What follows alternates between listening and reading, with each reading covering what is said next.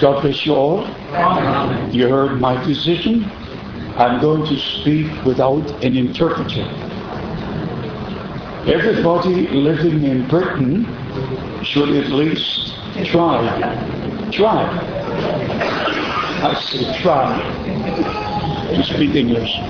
Well, time is running and I have to go to the airport within one hour and 25 minutes. So we just love to share God's Word with you. I'm not a famous speaker, but I do have a call, a direct call from the Lord. And this ministry the God of heaven has given to me is mainly to share the promised word of God for this day to let you know that this book contains the whole plan of redemption from beginning to the end. In fact, in the last chapters of the book of Revelation, we read about the new heaven and the new earth. And beloved, looking back into church history, just the last 500 years, when the Reformation broke forth, from that time there was revival after revival. And in each revival, God's people were brought closer and closer to the scriptures, deeper and deeper into the truth. Martin Luther emphasized justification. John Wesley emphasized sanctification. And especially 100 years ago, when the Pentecostal revival broke forth, the emphasis was on the gifts of the Holy Spirit. But we have to go a little further than that we not only go back to 1906, Los Angeles, Azusa Street, or coming to Britain, to Wales, the mighty revival, the Jeffrey brothers, and whomever God has used.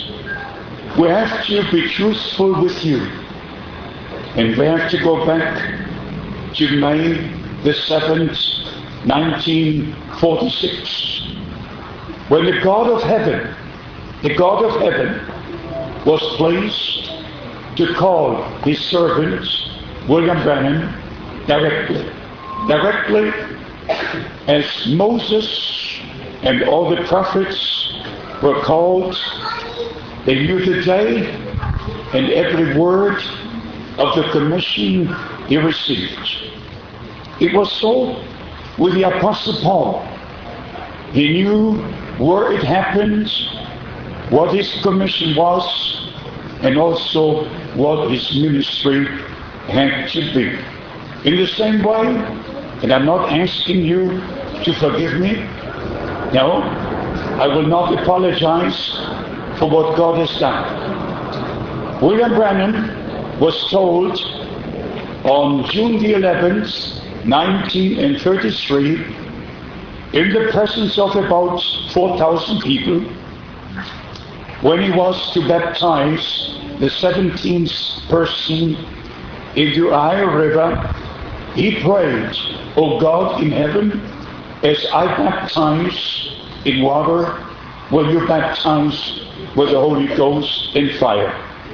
Just then, the supernatural light and the formation of a pillar of fire, many light, came down and from that light, the voice said, as John the Baptist was sent to forerun the first coming of Christ, you are sent with the message that will forerun the second coming of Christ.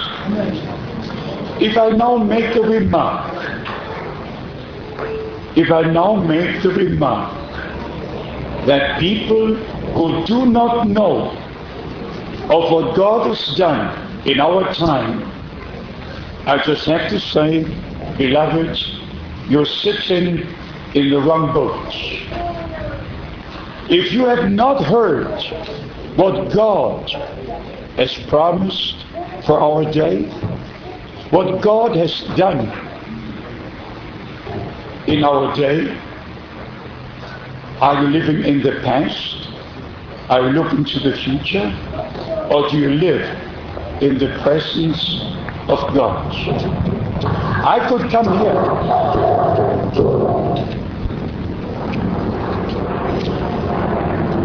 I, I could come here and present myself as a man of God, but tell you I've been to over 130 countries, could tell you I preached in 12 Islamic countries. I could tell you many things, but that's not the reason I'm here. I have a divine commission to share the true word of God.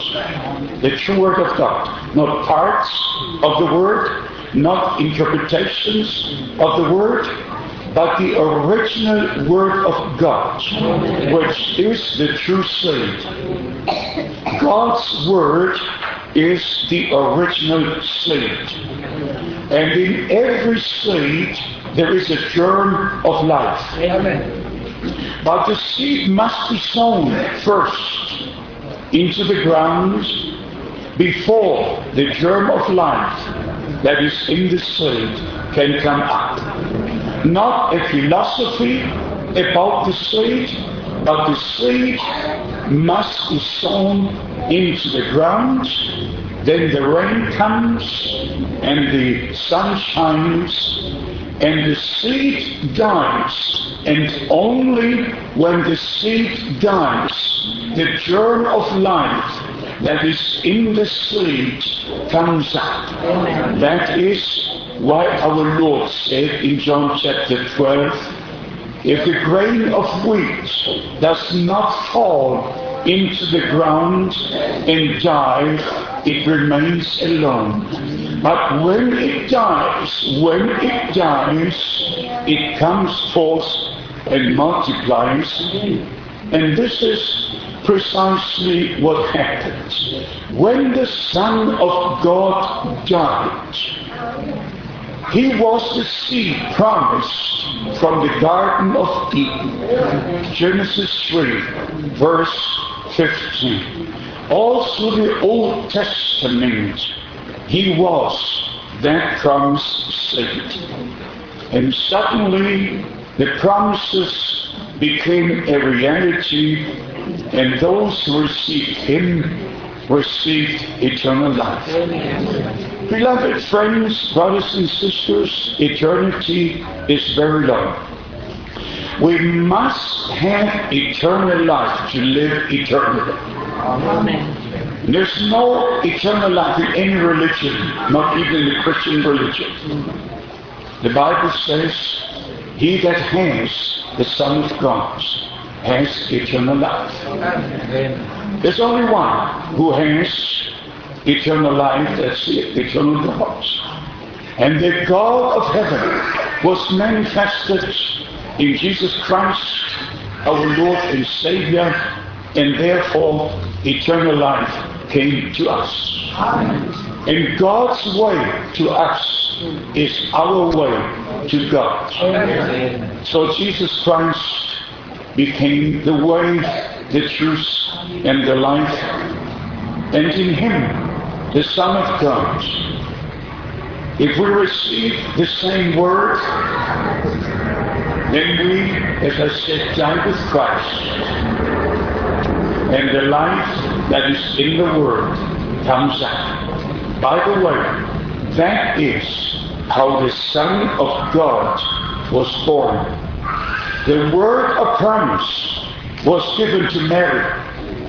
And she believed that word given to her.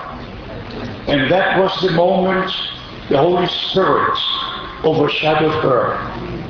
And that was the way the Word became flesh and dwelt among us and the Son of God was born. In the same way, we meet the new birth. And the new birth does not come because the sun shines or the rain falls.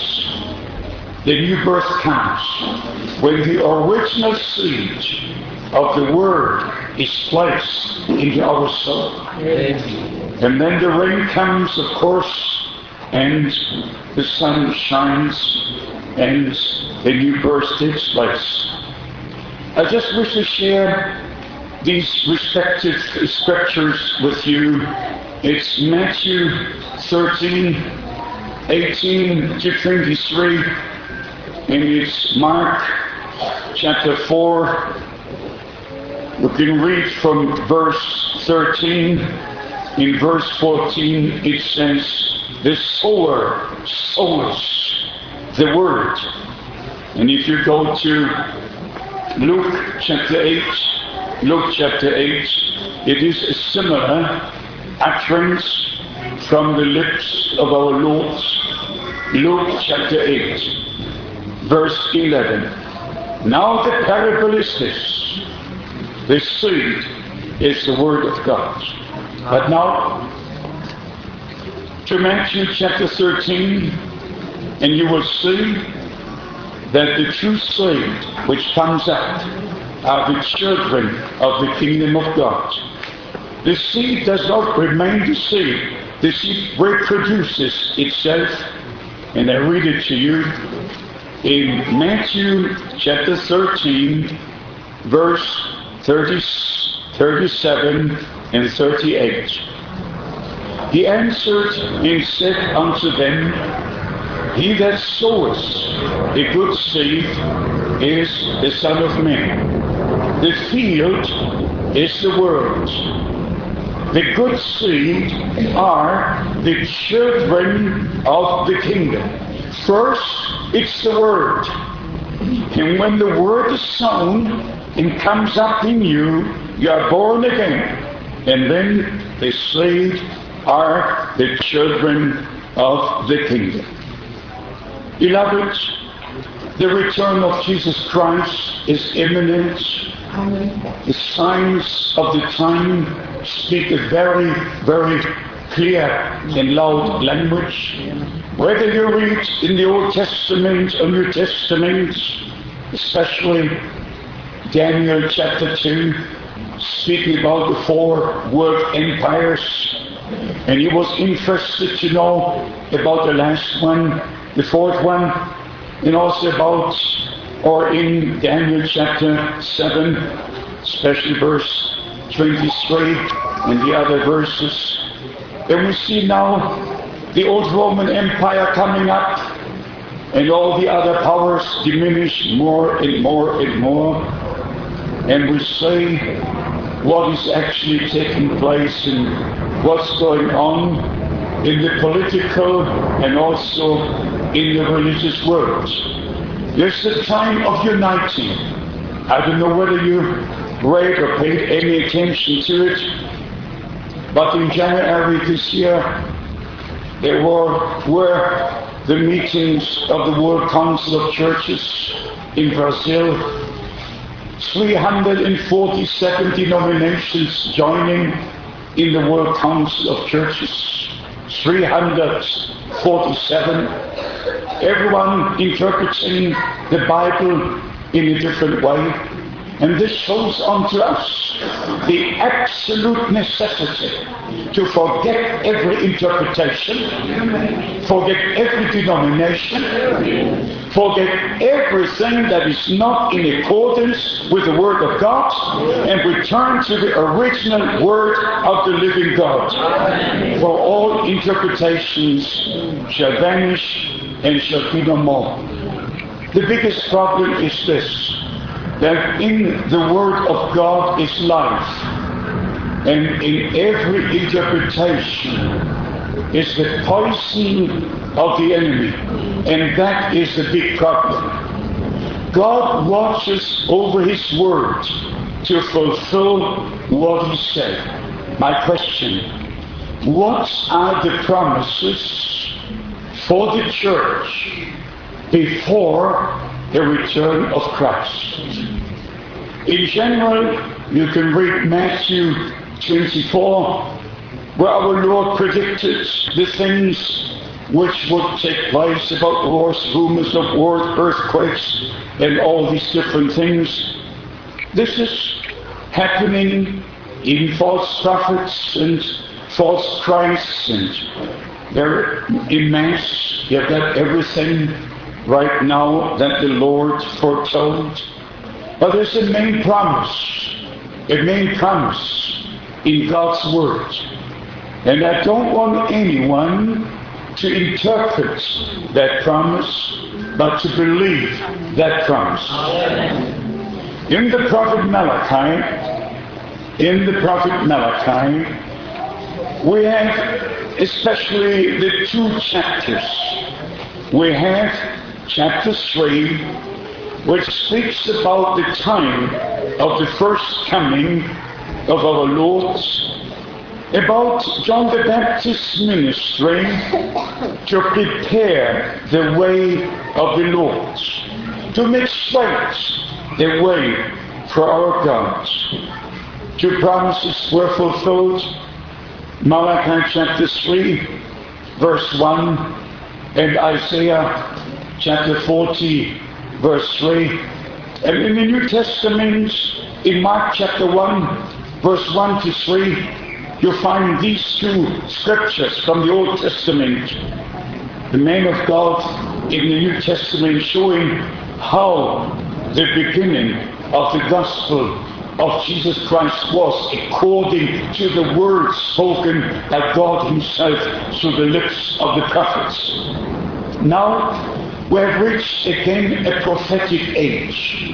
And if you read in 2 Peter chapter 1 you can read from verse 16, especially verse 19. We have the more sure word of prophecy.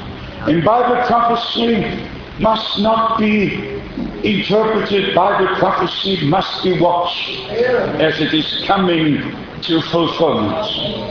As I said, there are many things pertaining to the end time. Matthew 24, Mark 13, Luke 17. Many of these chapters speak about the end time. Then you can read 1 Timothy chapter 4, where the Apostle Paul looks towards the end of time and says how things will be. 2 Timothy chapter 3 tells us what will be. 2 Peter chapter 3 is also very important because there the men of God say in the last days the scoffers will ask where is the promise of his return everything remains the way it has been and that's the way it's going to be. The question is in 2 Peter 3 where is the promise of his return? The scoffers are asking. In John chapter 14, verse 1 to 3, our Lord made the promise, I go to prepare the place, then I will return, and I will take you to be where I am. Coming to the main point, in Malachi chapter 4, verse 1, we read about the day of the Lord for behold, the day cometh that shall burn like an oven. Verse 5 and 6. Behold, I send you Elijah the prophet before the coming of the great and terrible day of the Lord. And he shall turn the hearts of the fathers to the children, and the hearts of the children to their fathers. I wish to draw your attention to Luke chapter 1. Luke chapter 1, verse 17. Just giving the first part, just the first part of that verse from Malachi chapter 4. Luke 1, verse 17, about John the Baptist, and he shall go before him in the spirit and power of Elijah to turn the hearts of the fathers to the children and the disobedient to the wisdom of the just, to make ready a people prepared for the Lord. The second part, to turn the hearts of the children to the fathers, was not there. And therefore, we have to understand that the second part has to be fulfilled precisely in the connection it was given, namely before the great and dreadful day of the Lord comes. Before the sun is turned into darkness and the moon into blood. Before all the prophecies from Isaiah chapter 13 from verse 6, from Joel chapter 2, and all Zephaniah chapter 2 and all the prophecies and promises are being fulfilled even to go to the New Testament. First Thessalonians chapter 5 from verse 1 to 5. The day of the Lord will come as a thief in the night. Second Peter chapter 3 verse 8. The Lord, the day of the Lord will come and all things will burn with fervent heat. So before the day of the Lord comes, if you read Revelation chapter 6, it's in the sixth seal when the sun will turn into darkness and the moon into blood. But here is the thing. If you don't care, it's up to you. I would if I were you. We must know the promised word for this day. Otherwise, we're wasting your time. And you're wasting your time. I don't want you to waste my time, and I'm not here to waste your time. You know what I usually say? Or sometimes, if I don't see you again at the moment when the Lord returns, I have to pay all the expenses you had while coming to the meetings to hear the Word of God. And I mean it. But the big problem is, if I'm raptured and you're left behind, I will not be here to pay the expenses you had to come to the meetings. For me, it is, it is a divine must to know the Lord personally, to have fellowship with Him, to know His promised word for this day, not to just sing and have the music. No, no, no, no. No. We must be brought up to date in the kingdom of God. I live now, I must know the will of God now. So, coming back to this promise here in the Old Testament, and by the way, there is such a tremendous harmony between Old and, and New Testament. It is just amazing. If Dr. Larkin counted right, we're 845 times made mention in the New Testament of the Old Testament. 845 times in the New Testament you find reference to the Old Testament. Because the Old Testament, God used the prophets to foretell how and what will be. And then in the New Testament, these men of God showed how the, all these promises were fulfilled. By the way, if the same person counted right, 109 prophecies were fulfilled at the first coming of Christ. That's quite a number. But the scribes, the teachers of that day, were bound in their own interpretations. And they missed the day of God's visitation. And the Lord came to his own, and his own received him not. But the few that received him, to them he gave power to become the sons of God.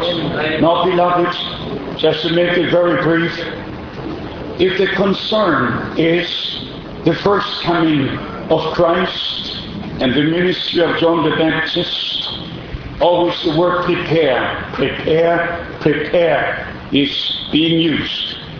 Isaiah chapter 40 verse 3, Malachi 3 verse 1, Matthew 11 verse 10, Mark 1, 1 to 3, Luke 1, 17, Luke 1, 76, Luke 3, 3 and 4. Always the word prepare, prepare.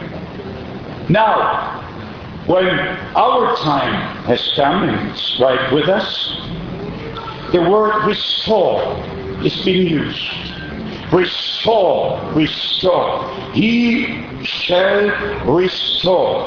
He will turn the hearts, not the heads, not the heads, the hearts. He will turn the hearts, the hearts back to God again. In Matthew 17, and I read it so everybody knows, it's in the Holy Scriptures.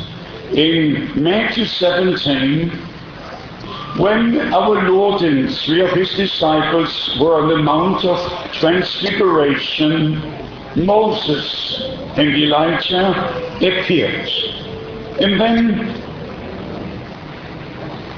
in verse 10, when they came down from the mountain, the question was, why then say the scribes that Elijah must first come?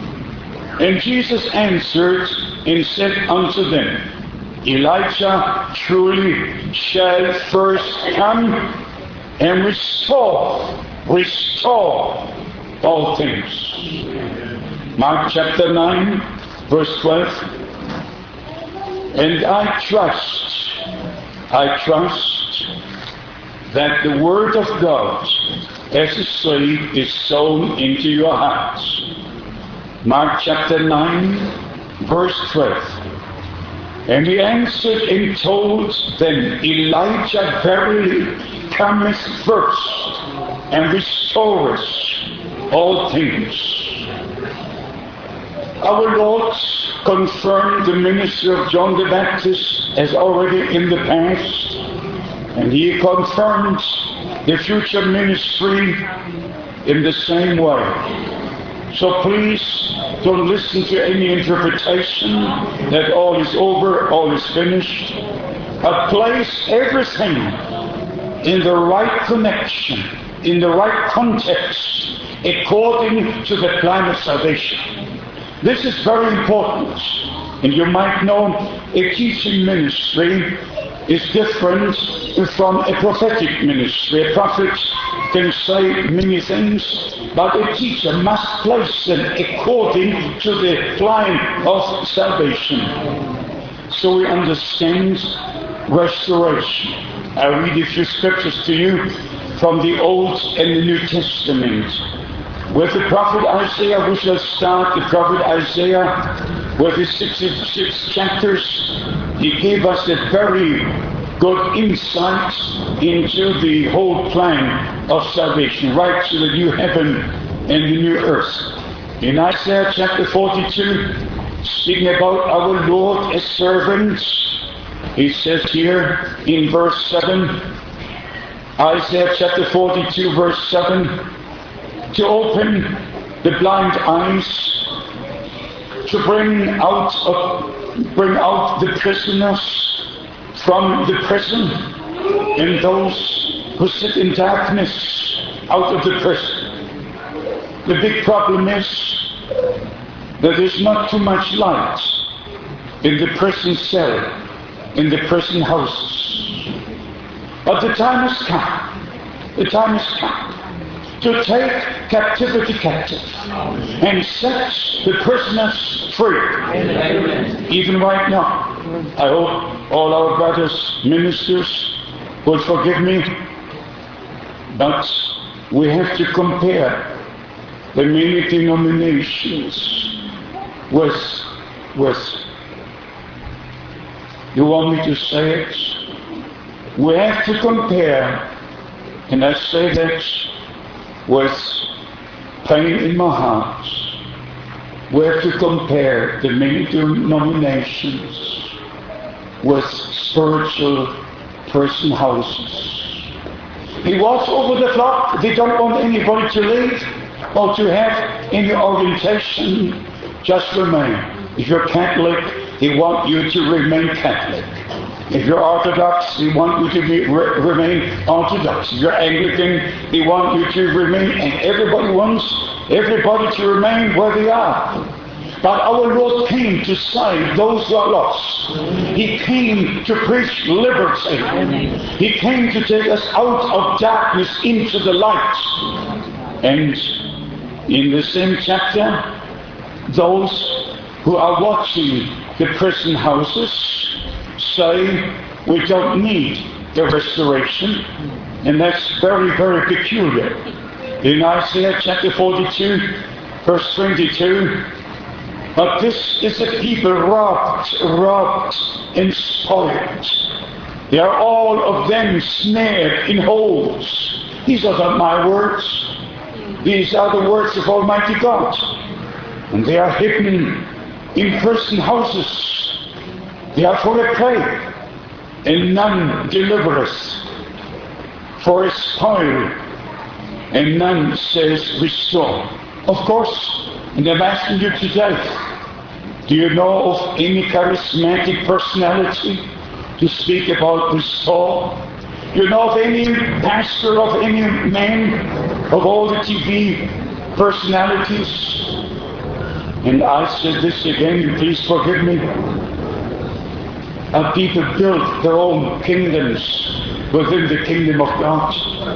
This I say again in the name of the Lord. This is God's time for God's people to receive divine orientation from the Word of God, to know the time we're living in, and to know the message God gave unto us now as a message of restoration and preparation for the second coming of Christ. Very important. In Isaiah chapter 49, we read about the day of salvation in comparison to the day of the Lord. Now we're in the time of grace, and according to 2 Corinthians chapter 6, verse 2, the Apostle Paul said, This is the day of salvation, this is the acceptable time. Here in Isaiah chapter 49, in verse 8 we read, Thus says the Lord, In the acceptable time have I heard thee, in the day of salvation have I helped thee, and I will preserve thee and give thee for a light to the Gentiles or to the people. In the same prophet Isaiah chapter, four, uh, chapter 58, we read, and this is very important to all of us, Isaiah chapter 58, verse 12. And they that shall be of thee shall build the old waste places. Thou shalt raise up the foundations of many generations and thou shalt be called the repairer of the breach, the restorer of the past to dwell in. What promises in God's holy words? In one way we read, no one in all the prisons speaks about restore. But God said, I will restore through the prophet Joel. I will restore unto you all the years that were lost. And here we read about the foundations of many generations. Beloved brothers and sisters, dear friends, especially ministering brethren, the time has come not to take one scripture but to take every scripture pertaining to a biblical subject. If I tell you today that God's word is being misunderstood, absolutely misunderstood, misinterpreted from Genesis chapter 1 verse 1 to the last chapter and the last verse, they have nothing but interpretations. They go right to Genesis 1 26. Let us make man. Instead of going to Genesis 11 verse 7, let us go down. Instead of going further to Isaiah chapter 6, and then continue from verse 1 to verse 6. Who will go for us? Brothers and sisters, the time has come. One of the other most misunderstood scriptures is Matthew 28 when our Lord said, giving the commands, the last commission, go into all the world, teach all nations, baptizing them into the name, name, name. What is the name of Father, Son, Holy Ghost? Before I can baptize according to the commission, I must know the name. Peter knew the name. Paul knew the name. Philip knew the name. So you have to take Matthew 28 to Mark 16. You have to go from Mark 16 to Luke 24. You have to go from Luke 24 to John chapter 20. From verse 21, our Lord said, As the Father has sent me, so send I you. And then verse 23, To whom you remit sins, they will be remitted. To whom you retain, they will be returned. How did Peter remit sins? Did he have an office? How did he remit sins? He preached the forgiveness of sins. Amen. And those who believe receive the forgiveness of sins. Amen. You can go from chapter to chapter. Why do I say this?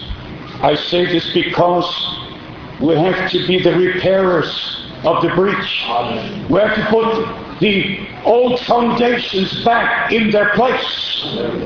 Just like the Jews, when they rebuilt the temple under Zerubbabel and Ezra and Nehemiah, they went back to the promised land.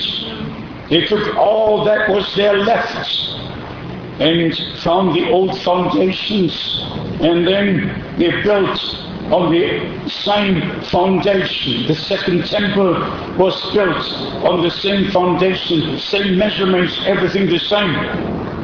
The third one will be in the same way. Beloved brothers, our Lord is coming for a church without spot or wrinkle.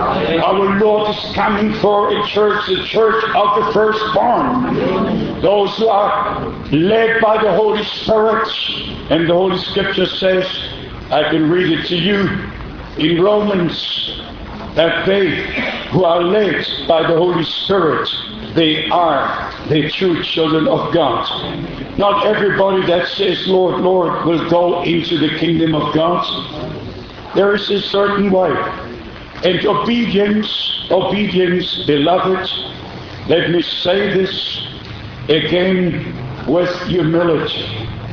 It was disbelief and disobedience that caused the whole problem in the Garden of Eden.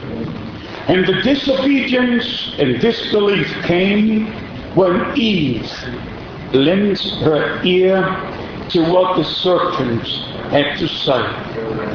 In Genesis 3.16, I mean 2.16, our Lord spoke to Adam, gave a clear commandment for all trees you may eat, but not from this one.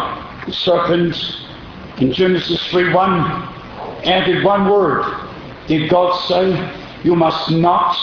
The word not was added to what God said in Genesis 2, verse 16. And Eve was just all yeah, oh yeah, oh yeah. Mm-hmm. What was it? What was it? There was a bite of the serpent. There was a poison of the serpent. Up to that time, we would have never known about death, sickness, or anything. People were living in the presence of Almighty God, obeying, and the Lord came in the evening time to a fellowship with Adam and Eve.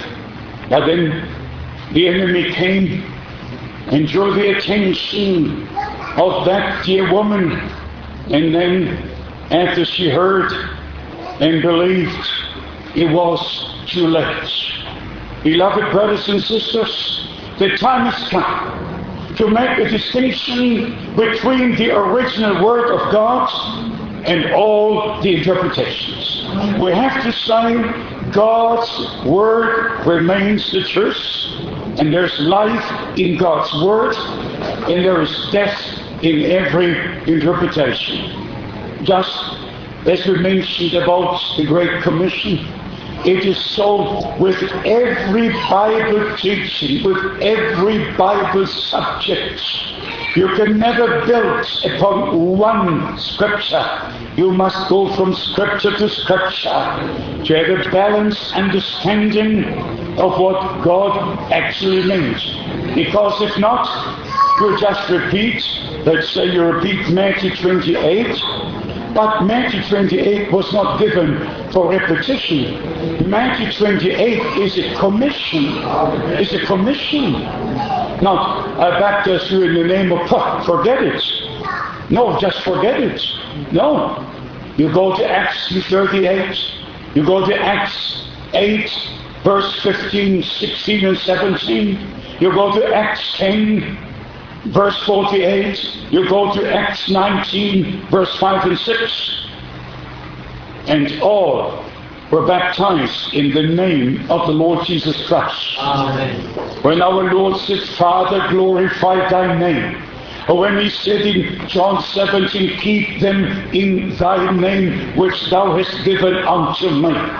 We have to take all the scriptures which speak about the name, about the name. Thou shalt call his name Emmanuel. Thou shalt call his name Jesus, for he shall save his people from their sins. Here it is.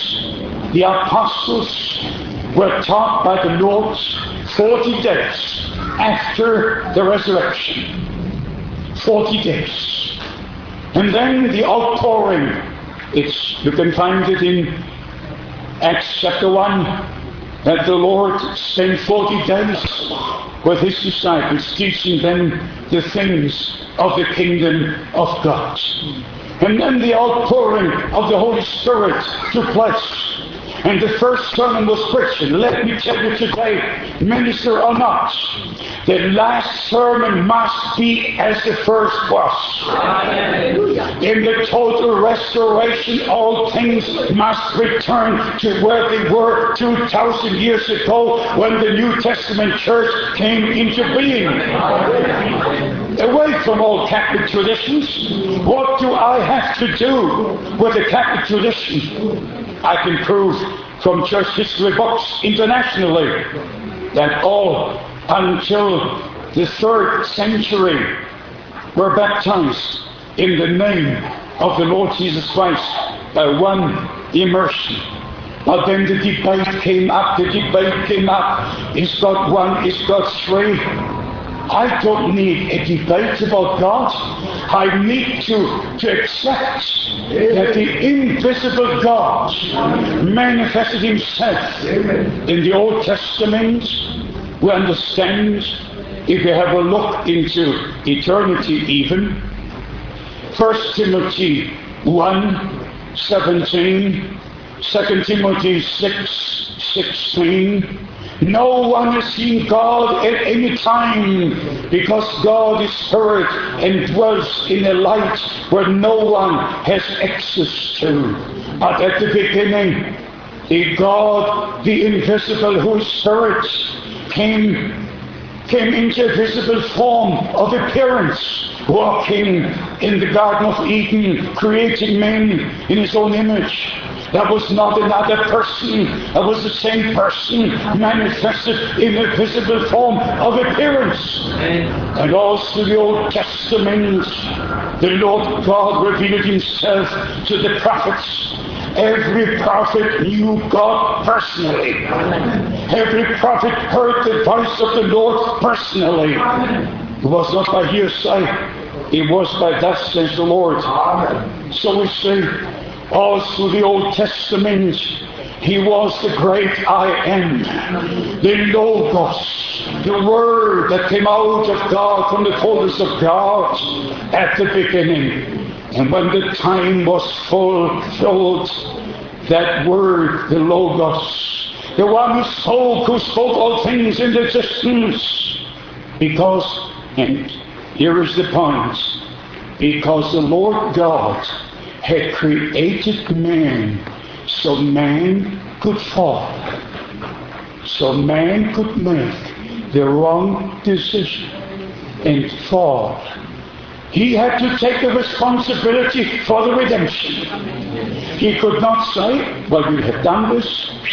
Okay, I don't see you anymore. No, because God created man with a free will. He knew, he knew because he knows all things, that man would make the wrong decision. And therefore, the plan of salvation is from back in eternity. God didn't plan in time, I mean during the time, God planned for eternity. You can read it in Ephesians chapter 1.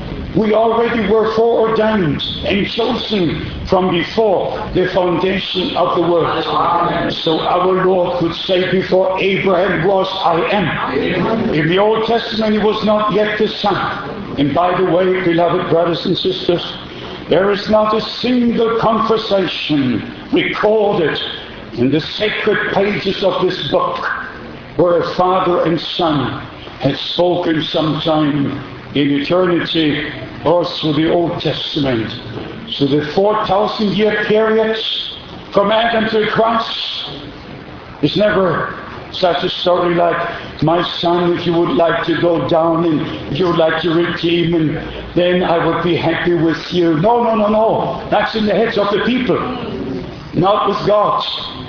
If I would send somebody else to do the redemption, I would be a coward.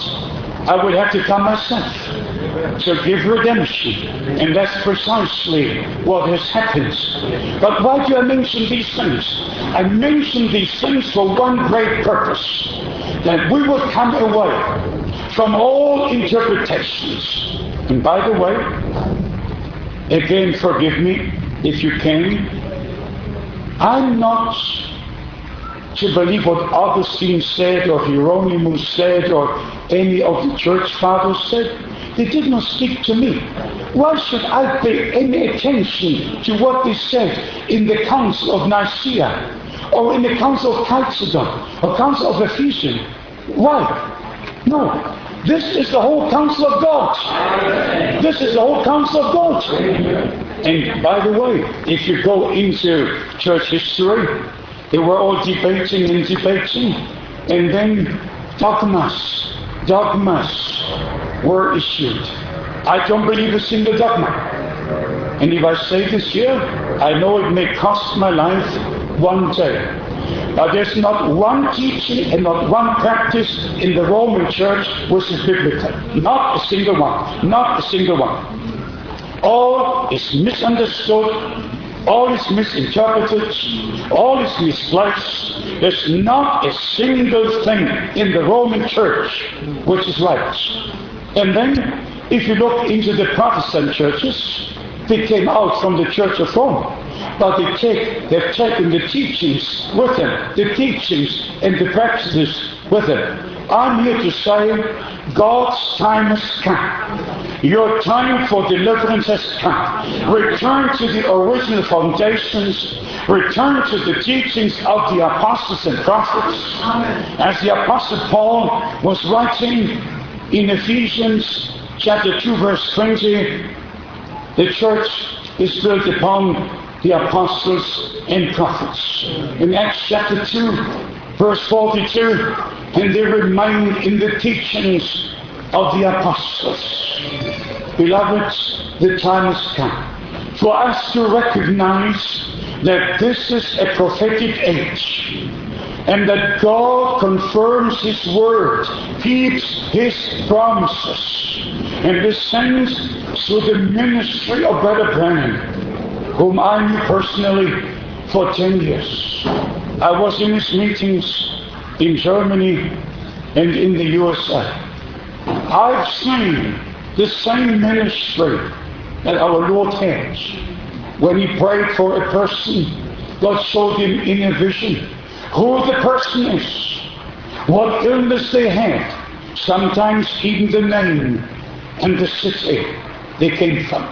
If you go to John chapter 1, Philip called Nathanael, and our Lord looked at him and said, Before Philip called you, I've seen you under the tree. Then Andrew brought his brother Simon, and the Lord looked at him and said, Your name is Simon, and thy father's name is Jonas. The Lord spoke to the woman at the well, and she said, I have no husband. He said, The one you had four, the one you've got now is not your husband. The Lord could say in his prophetic office as Son of Man, he could say, Go into the village and bring the ass and the foal so that Zechariah chapter 9 verse 9 can be fulfilled.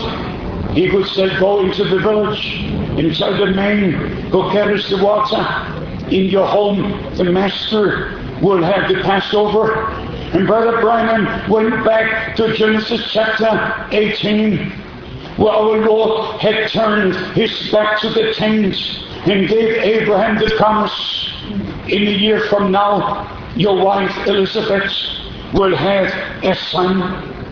And then to take the bridge now to our time and to the minister of our Lord Brothers and sisters, darkness is still upon the people.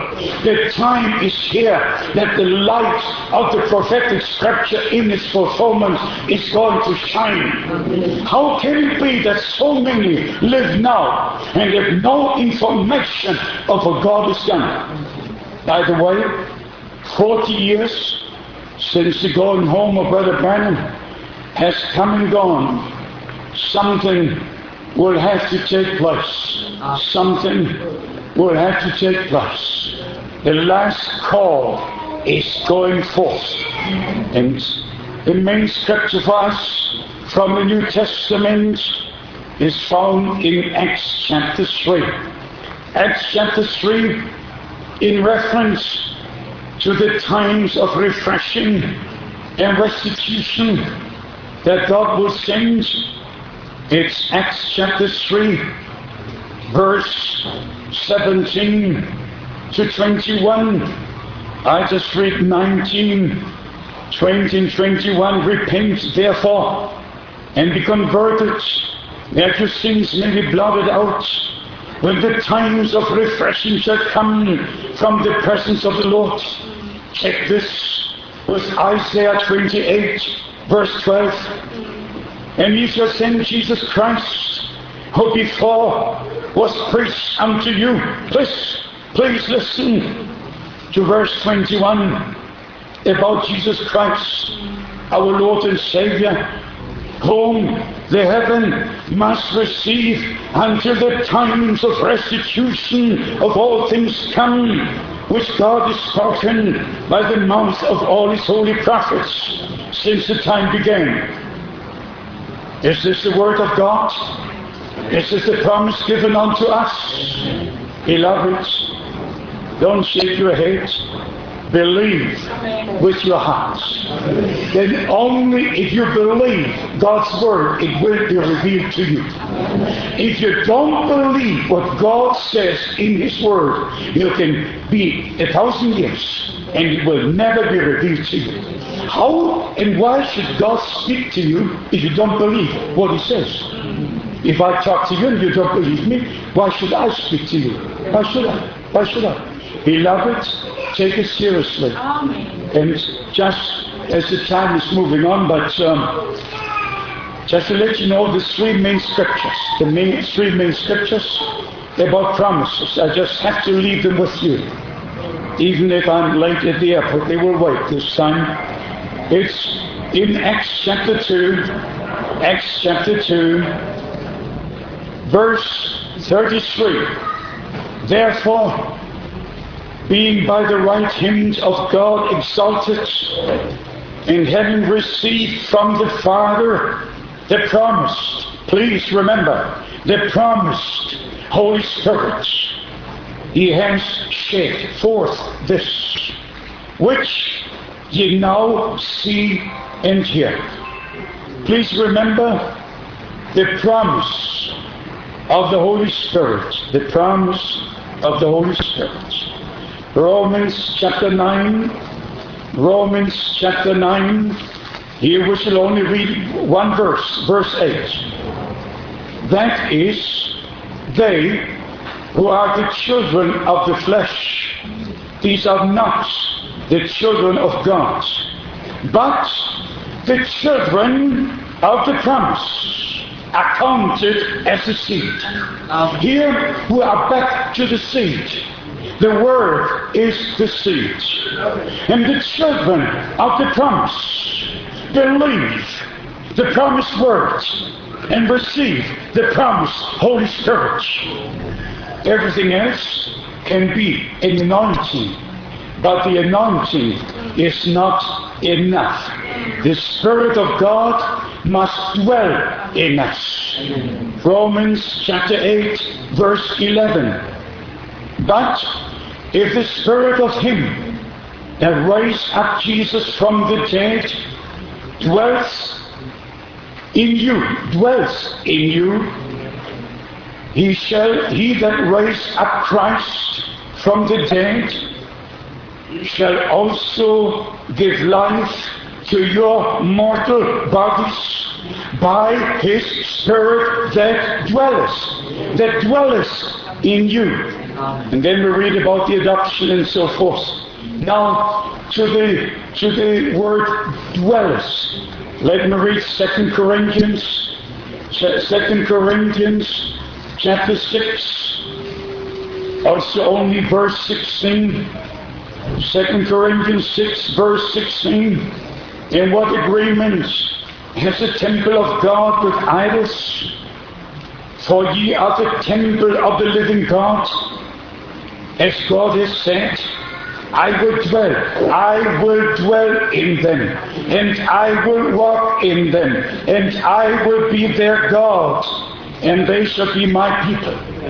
Here where they, they dwell, I will dwell in them. Our Lord said, when my words abide in you and you abide in me, he can only be dwelling in you if His Word is in you. Amen. If His Word is not, just forget it.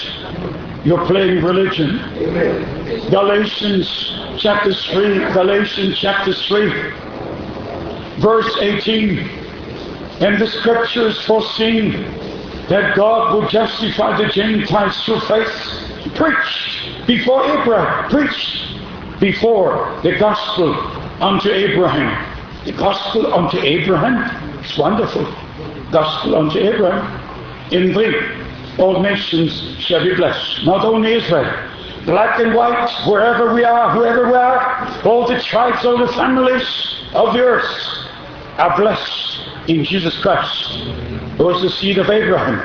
Matthew 1, verse 1. In Galatians 3, verse 14, that the blessings of Abraham might come on the Gentiles through Jesus Christ, that we might receive the promise, the promise that we might receive the promise of the Spirit through faith. Then Galatians chapter 3, verse 29. If ye be Christ, then are ye Abraham's seed and heirs according to the promise. Galatians chapter 4, verse 23. But he who was of the bondwoman was born after the flesh. But he of the free woman was by promise. Was by promise. Verse 28, 29. And now, brethren, as Isaac was, are the children, we, brethren, as Isaac was, are the children of promise. Spirit of promise, word of promise, children of promise. Verse 29. That is then he that was born after the flesh persecuted him that was born after the spirit. My brothers, my sisters, it's getting very serious. How was Isaac born after the Spirit? Please, please. The scripture says, I read it again. But as then he that was born after the flesh persecuted him that was born after the Spirit. How was Isaac born after the Spirit? The Spirit was in that promised word God gave to Abraham. Hallelujah. You see the connection? First, a promise. Then we believe that promise. And we receive it. The word of promise revealed unto us. And then the spirit of promise comes upon us. And that is then the sealing according to Ephesians chapter 1 verse 13. Ephesians 1 13 in whom ye also trusted after ye heard the word of truth, the gospel of your salvation, in whom also after you believed, after you believed, after you believed, were sealed with the Holy Spirit of promise. How many scriptures could we go to and show to you from the holy Word of Almighty God that we're now living very, very near to the return of Christ. And in Matthew 24, Mark 13, Luke 21, our Lord says three times, speaking about the signs of the end time, when you shall see all these things come to pass, then you know, you don't guess, you know, you know, you know, that the time is at hand, even at the door. And the last promise God gave to Israel was that at the end of days, he will gather them into the promised land. Why do the Jews have to return from all the earth into the promised land? Because of two prophets, according to Revelation 11 will prophesy in Jerusalem, in Israel. So all the Jews from 143 countries returned to Israel to be there in the promised land when the promise to them is going to be fulfilled. So the church of the living God from all nations, from all denominations must come into the promised word for the hour to have part in what God is going to do right now. And with our beloved brother, I wish all Pakistan would be saved. I wish all Germany would be saved. But I don't want God's children to be lost. I don't want God's children to be lost. And before we can show the way to others, it must be shown unto us. Before we can preach the truth to others, which will set the people free, we must come from all things which have bound us and be free in the Spirit. Beloved, I spoke to you in the name of the Lord, and I said, I said before, I'm not a renowned person. In fact, I have to bear the reproach. But I know in whom I have believed. I know who called me to the ministry. I have a divine commission. I must go from city to city, from country to country, to bring this everlasting gospel of the Lord Jesus Christ. He does not change. His word does not change. But we must be changed. And before our bodies can be changed, our heart must be changed. Our life must be changed. The inside must be changed first before the outside can be changed. The inside is changed now when the Lord enters our hearts. And the outside will be changed when He returns to take us home to glory. May the God of heaven bless you. May He be with you. And if I don't see you on earth again, I'm looking forward to see you on that beautiful morning when the Lord, as bridegroom, will come back to take us home. Read Matthew 25, verse 10. They that were ready went in to the marriage and the door was closed. Are you ready? Am I ready? Are we ready? The coming of the Lord is at hand. Behold, the bridegroom cometh. Go ye out to meet him. But you know what? It's final. Only the bride will get ready and prepare for the wedding, for the marriage. All the rest in the village, they will continue on like on, like ever. But if a bride is in that village with a promise of marriage, she gets ready. She has a promise. And so it is. All who are part of the bride of Jesus Christ at this time, they will hear the voice of the bridegroom and they will be prepared. They will be prepared to meet the bridegroom. God bless you. Let us send for a word of prayer. And we should just dedicate our life to the Lord afresh. I'm not even asking you to raise your hands. Just open your hearts and we shall pray together. Our Heavenly Father, we approach the throne of grace in the name of Jesus Christ our Lord.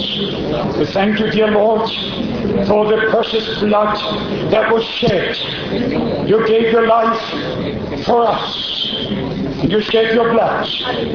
And dear Lord, these are people who believe in redemption, in the forgiveness of their sins, in reconciliation. Dear Lord, I pray that your word as a seed is planted into their hearts and that the Spirit of God will come upon each and every one and that the germ of life will come forth and we are born again carry the life of Christ in us. Dear Lord, bless us together Bless especially my beloved brother and old friend, your minister, Brother Garrett.